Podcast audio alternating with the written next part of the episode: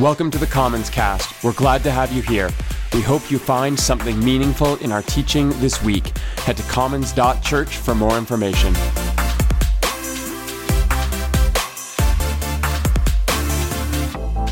After four weeks of waiting in Advent, we are now living in Christmastide, a 12 day celebration of Jesus' birth that ends with the Feast of Epiphany on January 6th.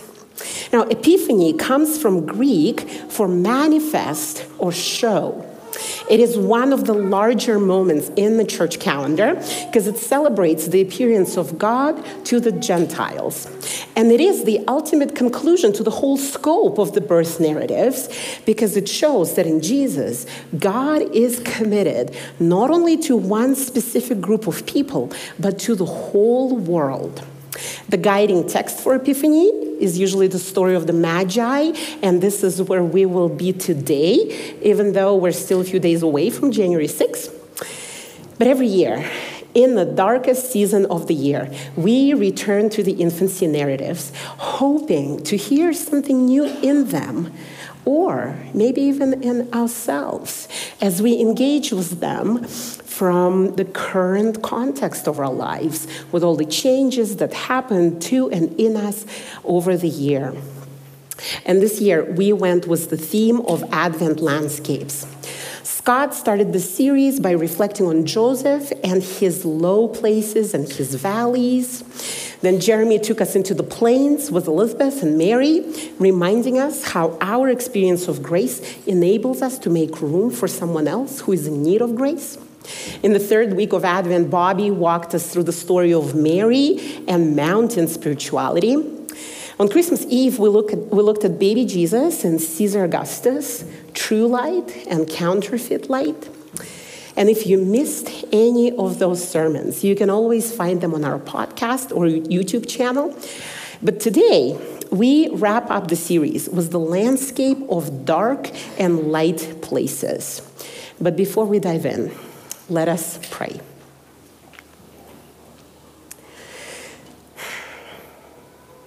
Loving God, for whom no past is lost and no future is hopeless as we come to another familiar story today, we confess that your choice to enter this world as a child, as a baby, completely vulnerable, completely dependent, opens us up to you, but also baffles us. But it also reminds us that to make such a choice, you must have faith in us too as we reflect on the light and dark places in ancient times, we are mindful of the light and dark places in our world today. As we talk about Bethlehem and Jerusalem of old, we ask for your peace to come to Bethlehem and Jerusalem of today, for your righteousness to manifest in protecting the vulnerable and confronting the strong. And as we prepare to wake up into a new year tomorrow, there were dark and light places in our lives that defined us this year. So may we have the wisdom to know what we need to leave behind and what we need to bring into the future with us. And in this discernment, may we see ourselves with the eyes you see us. In the name of Jesus, we pray. Amen. All right, today we are with the Magi, and we will talk about seekers of light, disturbing news, the way of Herod, and people of hope. But let's start with an Old Testament reading for Epiphany from the prophet Isaiah. Isaiah is writing to the community that returned from the Babylonian exile to rebuild and restore Jerusalem, but found themselves in despair. And Isaiah offers them a much needed vision of hope. And as we've done in this series, I invite you to stand with me for the reading of God's word. Let us stand. We will read from Isaiah 60, verses 1 to 6. Arise, shine, for your light has come, and the glory of the Lord rises upon you. See, the darkness covers the earth, and thick darkness is over the peoples. But the Lord rises upon you, and his glory appears over you. Nations will come to your light, and kings to the brightness of your dawn. Lift up your eyes and look about you. All assemble and come to you. Your sons come from afar, and your daughters are carried on the hip. Then you will look and be radiant. Your heart will throb and swell with joy. The wealth on the seas will be brought to you. To you, the riches of the nations will come. Herds of camels will cover your land, young camels of Midian and Ephah, and all from Sheba will come, bearing gold and incense, and proclaiming the praise of the Lord. This is the word of the Lord. Thanks be to God. You may be seated. Now, light is one of the major biblical images. And here, in this text, paired with glory, it is a symbol of the very real and tangible presence of God. And when God is present, something new is about to happen. Isaiah is filled with anticipation of this new beginning for the people of God and for the Goyim, the nations of the world that do not yet know Yahweh. And in the time around Jesus' birth, the ancient world was filled with a similar sense of anticipation. You see, by then, the Jewish imagination had already been deeply formed by waiting for the Messiah. The king who would come from the line of David, who would fulfill all God's promises to Israel, and who would bring peace to the world. And parts of that imagination echoed through the wider Gentile world as well, especially to the east of Judea. One Roman historian wrote that throughout the whole Eastern world, there had spread an old and persistent belief that destiny had decreed that at that time, man coming from Judea will seize power and rule the world. And of course, for an imperial historian, it was a laughable hope. The Roman emperors were always destined to rule the world. But Matthew is writing about a different kind of ruler. In Matthew chapter 2, we read, after Jesus was born in Bethlehem in Judea, during the time of King Herod, Magi from the east came to Jerusalem and asked, Where is the one who has been born King of the Jews? We saw his star when it rose and have come to worship him. Now, I have this lovely nativity set that I brought with me from Kazakhstan over 10 years ago. It's made of felt and it has a yurt because if Jesus were born in Kazakhstan, he would be born in a yurt, not a cave or a stable. We have like contextualization here.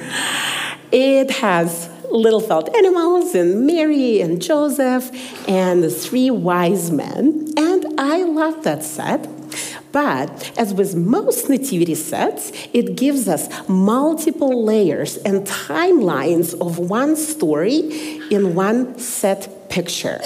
And this is what Matthew is doing in his birth narrative, too.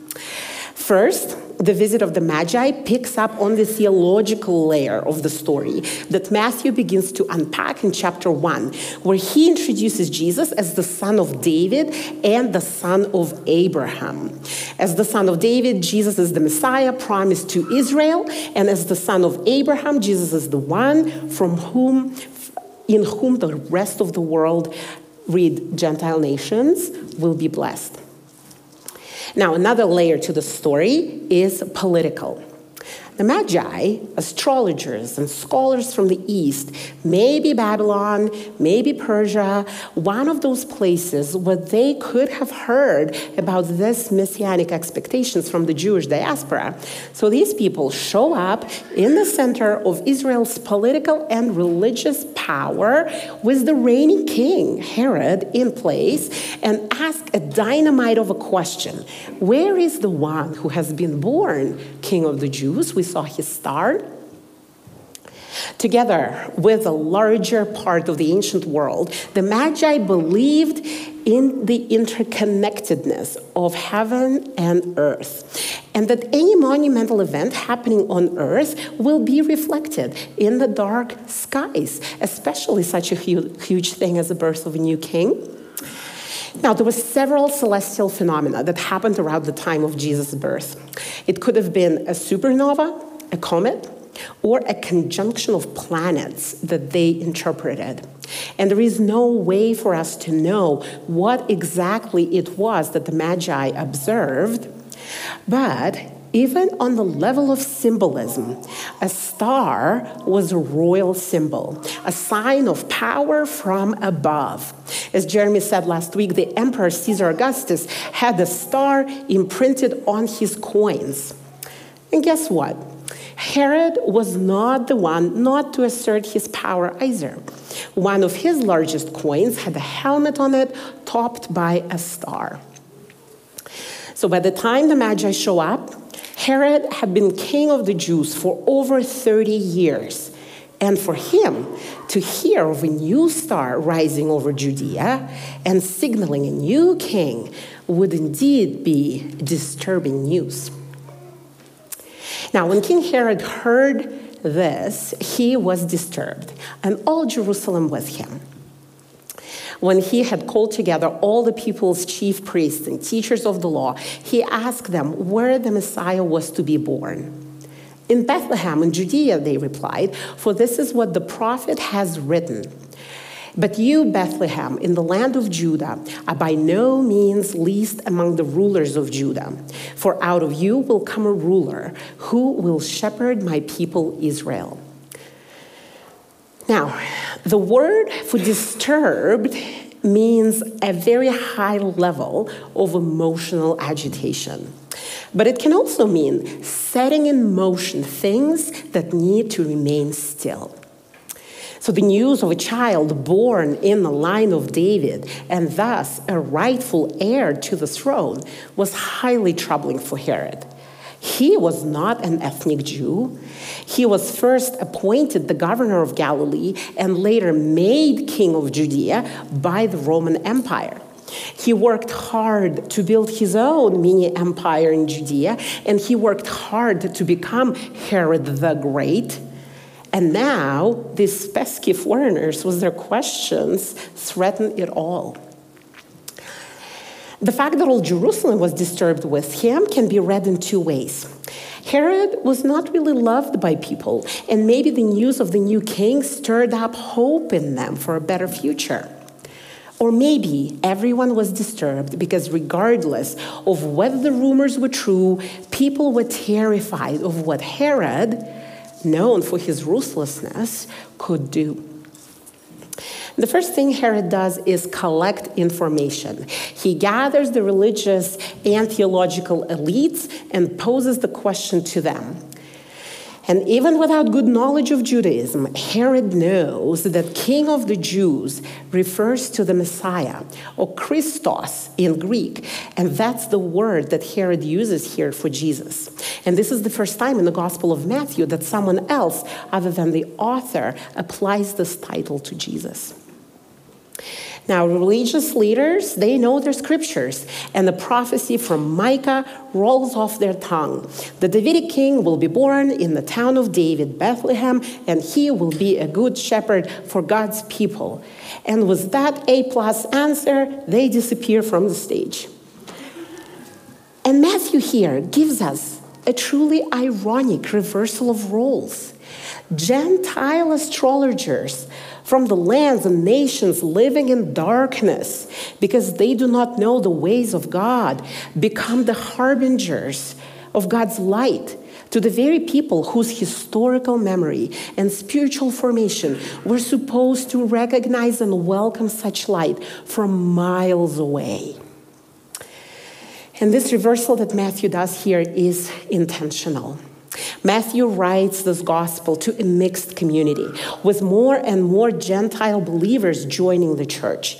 And it is important for him to tell them that their inclusion was never an afterthought. God has always been after the community that has room for all. Now, in the Bible, darkness shows up in many ways. It shows up as chaos, as physical oppression, as being and feeling trapped, as ignorance, as despair, as a closed up mind, as being lost. It shows up as death, it shows up as evil, but also as a place where God dwells. Our darkness is never, never devoid of God's presence. God is in the incomplete picture of truth that we all carry. God is in our despair, speaking to us through friends and community. God is with the oppressed and the imprisoned. God is with those who believe they know everything and with those who believe they do not know enough. As the psalmist says, even the darkness is not dark to you. The night will shine like the sky, for darkness is as light to you. God is light, and in divine freedom and in divine compassion, light can break into our individual and collective darkness at any point and set us free. It may just not look the way we expected to. And so the Magi, our unexpected seekers of light, are on a mission to find it. While Herod, of course, remains much less spiritually perceptive, Herod wants to handle the tidal change his way. So then Herod called the Magi secretly and found out from them the exact time the star had appeared. He sent them to Bethlehem and said, Go and search carefully for the child. As soon as you find him, report to me so that I too may go and worship him which is, of course, a lie. We know how the story goes. He gives the Magi a piece of information. He wants them to bring a piece of information back. When they do not return, he sanctions a massacre of children in Bethlehem. These birth stories of Christ are full of divine light, but profound darkness is never too far either. We hear the echo of darkness in this story. We hear the echo of passion in the very title the Magi use for Jesus, King of the Jews. The next time we see it in Matthew is when Jesus stands before Pilate, when he is beaten and mocked by Roman soldiers, and when these words are nailed as a charge above his head on the cross. An Old Testament scholar, Walter Brueggemann, writes that starting from the time of King Solomon, Messiah was seen as a historical figure and a necessary agent of God's ultimate purposes.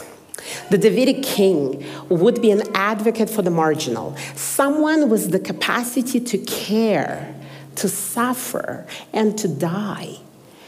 And Herod the Great, the official king of the Jews, is the total opposite of that. As a smart power broker between Rome and Judea, he ruled for 34 years.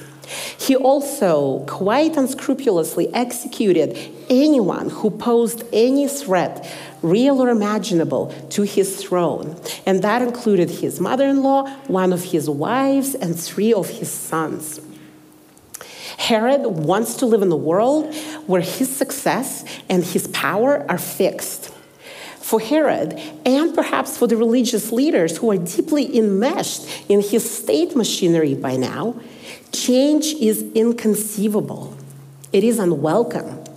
The religious leaders resist the possibility of change and newness by not acting, and Herod resists it by actively working against it. Now, the Gospel of Matthew is our only source for the story of the Magi and the subsequent killing of children in Bethlehem. And so it is often questioned how historical are the events that Matthew describes. And the thing is, whether the story actually happened this way, or whether Matthew uses it as a literary device to show the difference between two ways of being in the world the way of Jesus and the way of Herod. One thing is certain the story tells us that change cannot be stopped. And you and I, we are no Herods, but when we experience change, or when God confronts us with the need to change, the way of Herod is always within reach. You know, we get set in our ways, we get comfortable, we get uncritical of ourselves, and then we get defensive, and then we get reactive. And in those moments, we need our magi, people who would ask good questions, people whose very presence will challenge our reaction to things those who have no skin in the game and who can help us see the situation from outside of our enclosed and fixed world. We need the dreamers and the shakers and the people of hope in our lives. So let's finish our story. After they had heard the king, they went on their way. And the star they had seen when it rose went ahead of them until it stopped over the place where the child was. When they saw the star, they were overjoyed. On coming to the house, they saw the child was his mother Mary, and they bowed down and worshiped him. And then they opened their treasures and presented him with gifts of gold, frankincense, and myrrh and having been warned in a dream not to go back to Herod, they returned to their country by another route. And that's it. We never hear about the Magi again. But they live on in Christian imagination and in our nativity sets. Isaiah says, The kings of the nations will be drawn to your brightness. So the early church turns them into kings. There are three gifts, so Christian imagination tells us there were three wise men, even if it defies all wisdom for a group of three to undertake such a journey. Christian imagination even gives them names Melchior, Caspar, Balthazar. And I think the reason the Magi capture our imagination is because their response to Jesus is just so wholesome. It looks like faith. We get our first expression of joy in the presence of Jesus from the Magi. And our English translation does not do justice to Matthew's Greek here because their joy is extreme. It's emotional, it's pouring out of them, it's overwhelming. They fall on the ground and prostrate themselves before Jesus, who is about two years old and probably finds it all extremely entertaining. They bring out expensive luxury stuff gold, incense, medicinal resin. They fill this humble house in a small, tiny village with noise and fragrances and wonder wonder at the ways of God in our lives when we sometimes find more than what we set out to look for. So maybe maybe your Christmas was less perfect than you expected. Maybe 2023, the whole year or parts of it, were not exactly what you wanted or needed to be. But as we set intentions for the new year, and there's still a bit of time for it today.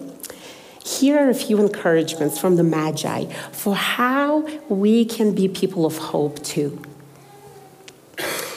The Magi are people of hope because they are a community that is curious and seeking and not afraid to give themselves time and space to find answers.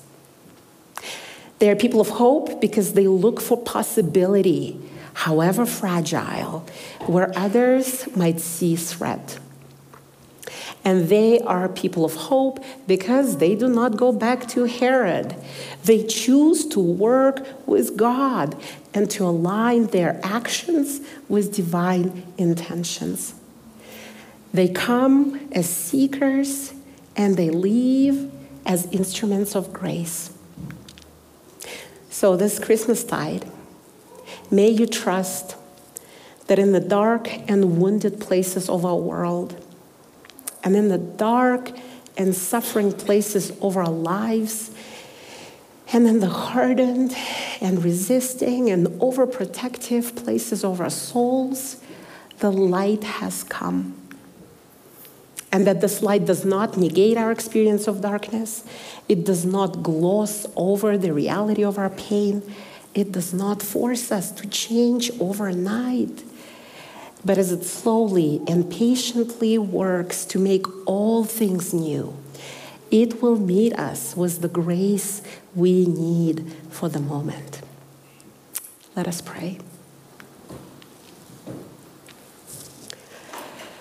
Loving God, on this last day of the year, we are grateful for the landscapes we traveled this year for the moments of joy and connection, for the opportunities to learn and to grow that we had, for the love we extended and received.